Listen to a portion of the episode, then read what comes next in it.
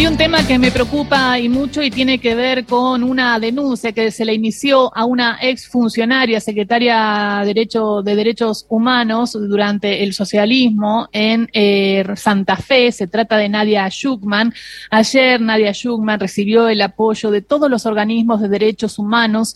Hijos estuvo también allí. Nadia militaba en Hijos hace mucho, pero mucho tiempo y por su trabajo y su investigación investigación a policías y a narcotraficantes está viviendo una venganza muy, pero muy fuerte. Y esto es lo que se está denunciando y se denunció ayer en un acto muy importante. Para entender más lo que está pasando allí en la ciudad de Rosario, en la provincia de Santa Fe, está nuestro compañero Claudio Verón de LRA 5 Fontana Rosa Rosario para que nos cuente un poco. Claudio, buenos días. ¿Cómo estás? Acá Gisela Usaniche te saluda.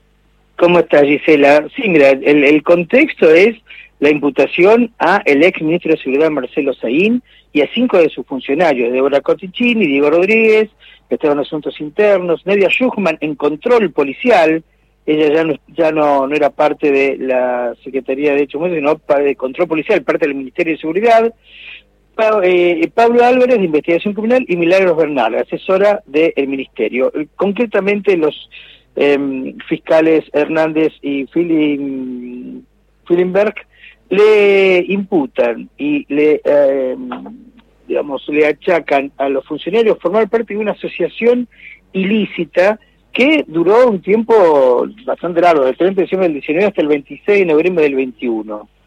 Las imputaciones concretamente, peculado, malversación de fondos y puntualmente también algunas cuestiones que tienen que ver, y, es básicamente el, el, corpus de investigación, con el eh, llamado espionaje. Entonces a, Schumann queda allí como organizadora de esa asociación ilícita. Em, la causa tiene dos aristas, una arista netamente judicial y una arista política. Lo que vos comentabas muy bien en la aire recién es el apoyo político que recibe eh, la funcionaria, exfuncionaria Nadia Schuchman, eh, una mujer bueno, con una activa participación en hijos y demás. Eh, también la causa contempla, por ejemplo, eh, alguna mm, acción como que en un momento se la llama a esta funcionaria y se le plantea que hay una persona que está siendo golpeada y ella, bueno, le comunica esto a Marcelo Saín, ex ministro y su jefe en ese momento, y deciden no hacer nada, digamos, deciden que el tema pase. Claro, este, este, este persona era Dylan Cantero, un joven eh, ligado de lleno, de lleno parte de la banda de los monos. Eh, esto es un poco el panorama. En los próximos 72 horas eh, será la, la pena del el, el, dictamen de la audiencia imputativa. Em, Ahí se verá por qué la, la acusan, diríamos, se, formaliza, se formalizan los cargos. No, los cargos ya están formalizados. Lo que pasa es que en Santa Fe Capital, distinto a Rosario, el, los fiscales se toman tres días. El juez no interviene directamente en la audiencia imputativa. En Rosario sí, en Rosario vos cuando haces una audiencia imputativa, interviene el juez, es en, un, en una sala, y el juez te dice en el mismo momento cuál es la cautelar. Puede ser 90 días de prisión preventiva, dos años según el plazo de ley, o que te vayas a tu casa. En Santa Fe no, de hecho la audiencia ayer que se llevó a cabo en Santa Fe se hizo por Zoom a los, cinco funcionarios, el exministro, también funcionario obviamente, pero eh, no estaba el juez, o sea, no había un juez a cargo. Entonces, se imputó por los delitos que yo te comentaba recién, pero no se resolvió eh, qué hacer con estos, cinco, estos seis funcionarios. Es decir, es muy probable que tengan una prisión preventiva que va desde los 15 días a los dos años del plazo de ley. O es muy probable también que se vayan a su casa. De hecho, todo este año, desde los allanamientos que se hicieron en el Ministerio de Seguridad en noviembre del 2021, y por eso allí se toma como fecha de la finalización de la asociación ilícita, estuvieron y, y siguen en libertad. Pero aquí la duda es, ¿qué va a pasar? Es una causa de, como te conté recién, con mucho eh, tanto judicial como político. Y lo llamativo de esto, Gisela, es que el mismo gobierno provincial es creyente.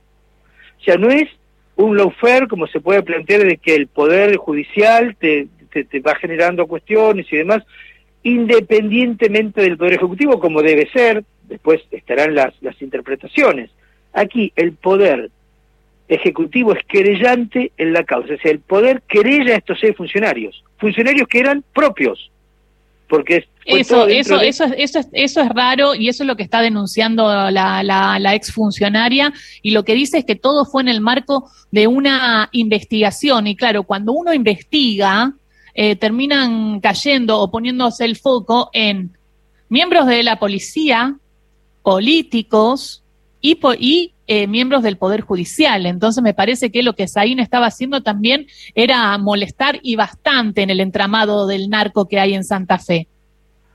Mira, es eh, en realidad Saín llegó a Santa Fe, estuvo un año y medio como ministro, generó obviamente una, una situación tal vez incómoda política, políticamente incómodo, eh, y esta causa está cruzada, como todas las causas, con lo que vos planteás. Es decir, hay, eh, por ejemplo, hay un senador que es Armando Traferri, que es un hombre que evitó por todos los medios este, democráticos y jurídicos posibles que se lo investigara, que lo investigaran los fiscales, en otras causas. Algo de narcotráfico, pero puntualmente en causas de juego clandestino.